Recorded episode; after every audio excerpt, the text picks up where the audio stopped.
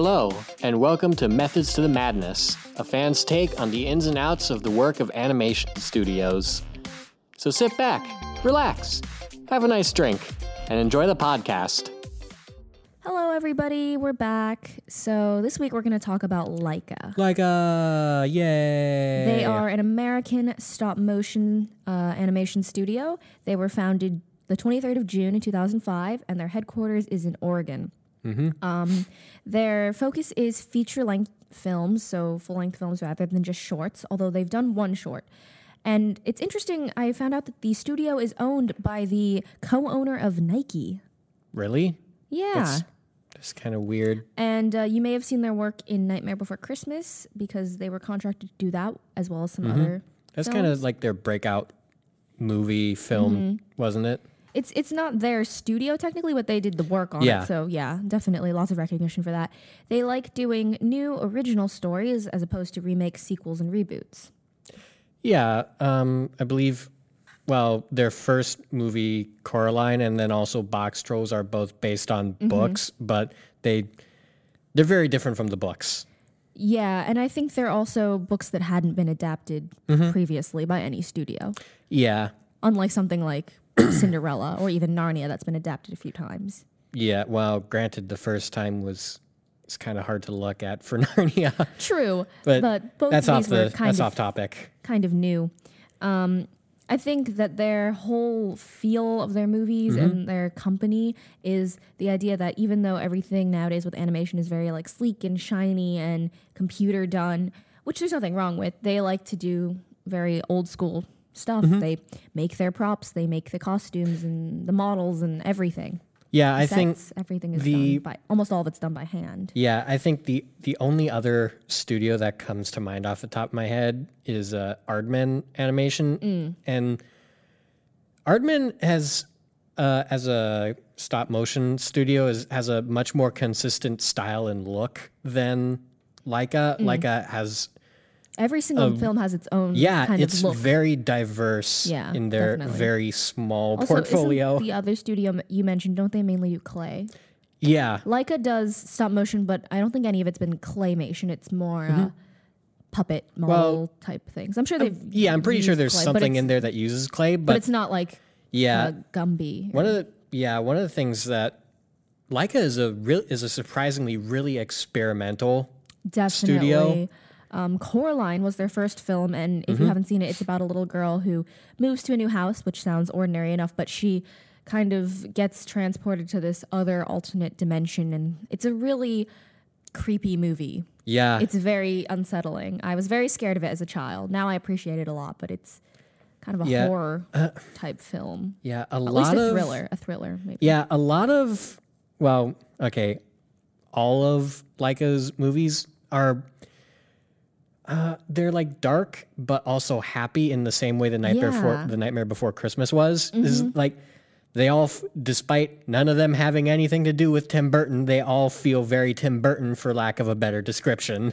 Definitely. Coraline is a really interesting movie. I was reading up that Mm-hmm. people had thought that, or the people who worked in the studio had, were worried that it wouldn't do well because they had a lot of criticism before the film came out, including um, Mm-hmm. stop motion isn't a viable type of media, as well as Yeah. female protagonists have to be princesses or fairies, which is not true. Um, another thing that they were concerned about was that boys wouldn't want to see it because the title is a girl's name, and that girls wouldn't want to see it because it was too scary, and then that teenagers don't like animation, which is definitely not true. But anyway, and that adults don't want their children to be challenged. They want to give their kids something that's very mindless and fun and simple.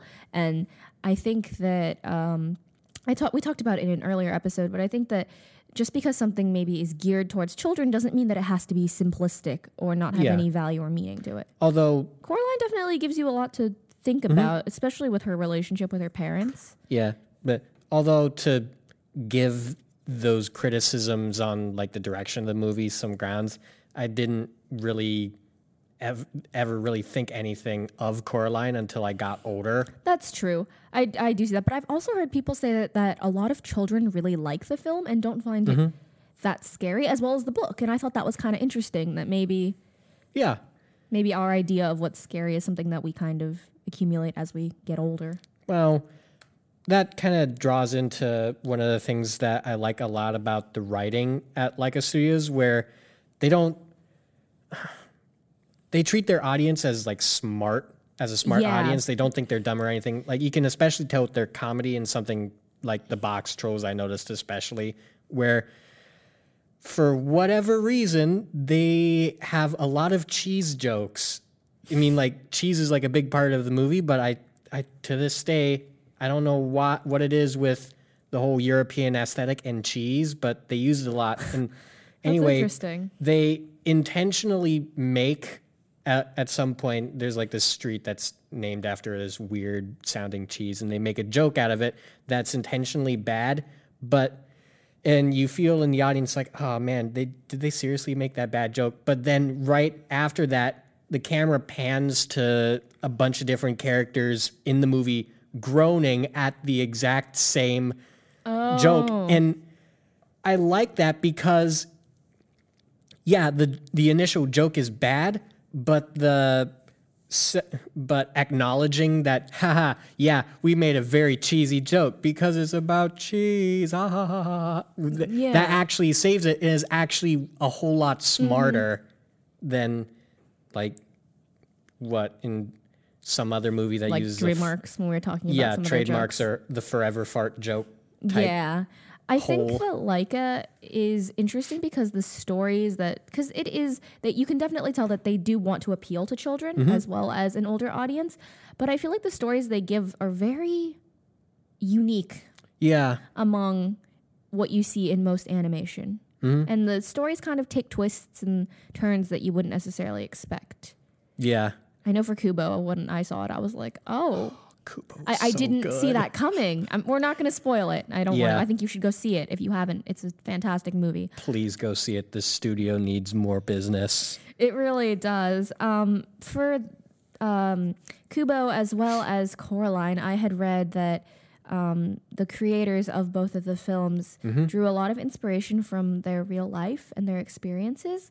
And they have said that even though those are their experiences, they think that the way that they did it in the film can help make it a universal type of thing that mm-hmm. anybody can relate to. And I think they've done a really good job at that because all four of their films are very different and they're they take place in worlds or that we don't exist in, but uh-huh. they still have a, a universal quality about them. Mm-hmm.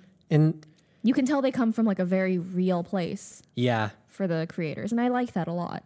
and they find a really good way to tie the excellence of storytelling into their like their production. But i've also found that uh, when comparing all four of their movies side by side they've been progressively getting more and more ambitious with what are they do like with the first one with coraline there's just one or two settings like the house and then the reverse ver- like a nightmare Yeah. version of the house mm-hmm. and with a very limited cast then with paranorman it's like a suburbia type town with a slightly larger cast and a couple extras here and there but then jumping to box trolls it's this big grand like mm-hmm. victorian slash kind of steampunk city that also has this crazy underground area with a ton of extras that are Yeah.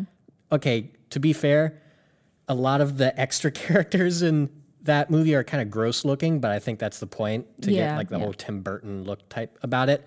And then with Kubo, they had they didn't have quite as many character stuff, but they spent They had very a whole Mm-hmm. complex characters, as in the design of them had fur and lots of hair. And not Yeah. to say that the characters in previous films didn't, but they definitely um, had v- characters that took a lot of Mm-hmm. time to make. yeah, but not just that. A lot The settings, the settings also- though i yeah. like to compare that movie to um, uh, samurai jack for anyone out there who has known of or seen samurai jack also go see that it's a very artsy show that's very appealing to look at that in a, much the same way that kubo is where it's very vibrant and like pleasant to look at but also really complex as well It feels rich and yeah deep that's and a better even though you use. know that like most of these scenes sets are built in like rooms they're Mm-hmm. they're not very they're pretty big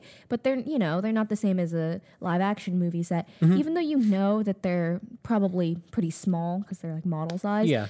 It still feels like when you're watching the movie that it could be really big and Yeah. infinite and vast and i think that's really important in a film where your setting doesn't just feel like a cheap backdrop it feels like something that's real like a world that Mm-hmm. Yeah. we don't know about and I read up on this not too terribly long ago, but in in Kubo, they decided to make this 16 foot tall, 400 pound giant skeleton Yes, stop motion it is puppet. the biggest stop motion puppet Yeah. to date. and the reason why they decided to make it like that because they felt that it would work better with to use the actual char- the normal size character models with a two scale larger Mm-hmm. giant monster size rather than make like a small version and use that. And honestly, it really shows. It works. They have put a lot of effort into all their films, and I think that it's really admirable to see a studio that wants to strive for excellence and better work every time they do something. As Mm-hmm. Well as especially since it's such a like stop motion is something that it's not very common to see nowadays Mm-hmm. and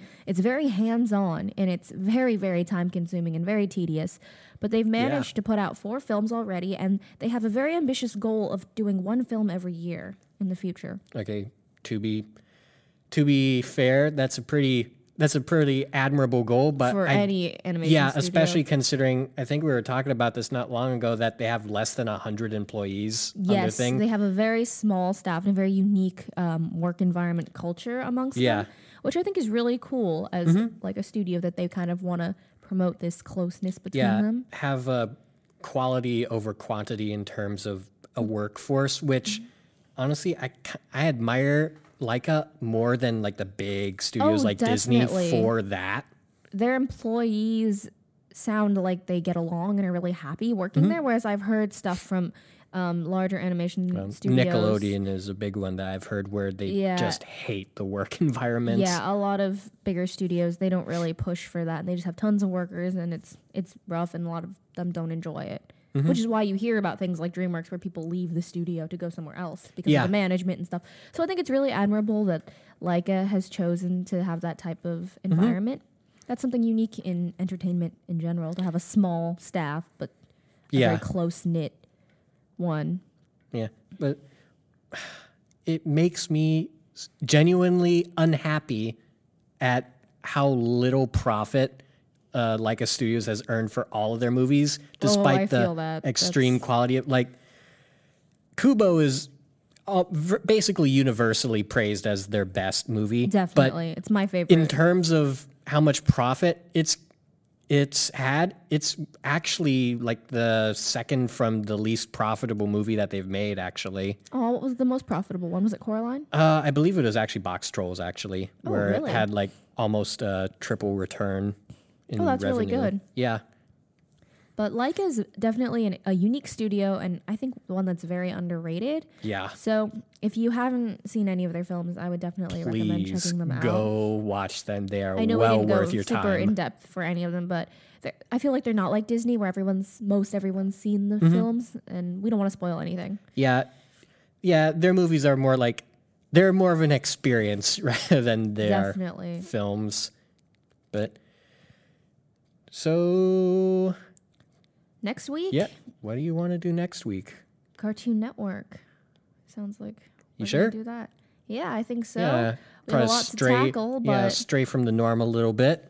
Go mm-hmm. for a They don't do films as much. I'm sure they've done a few. They're more known for their TV shows, but yeah. we're going to pick a few of the more notable ones and talk about them.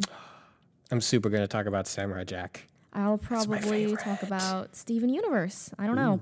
There's a lot to pick from though, Oh, and. I'm sure that a lot of you guys have probably seen some of these shows and grown up with them. Mm-hmm. So stay tuned for next week, and we'll see you all then. Yeah. See you then. Bye. Bye.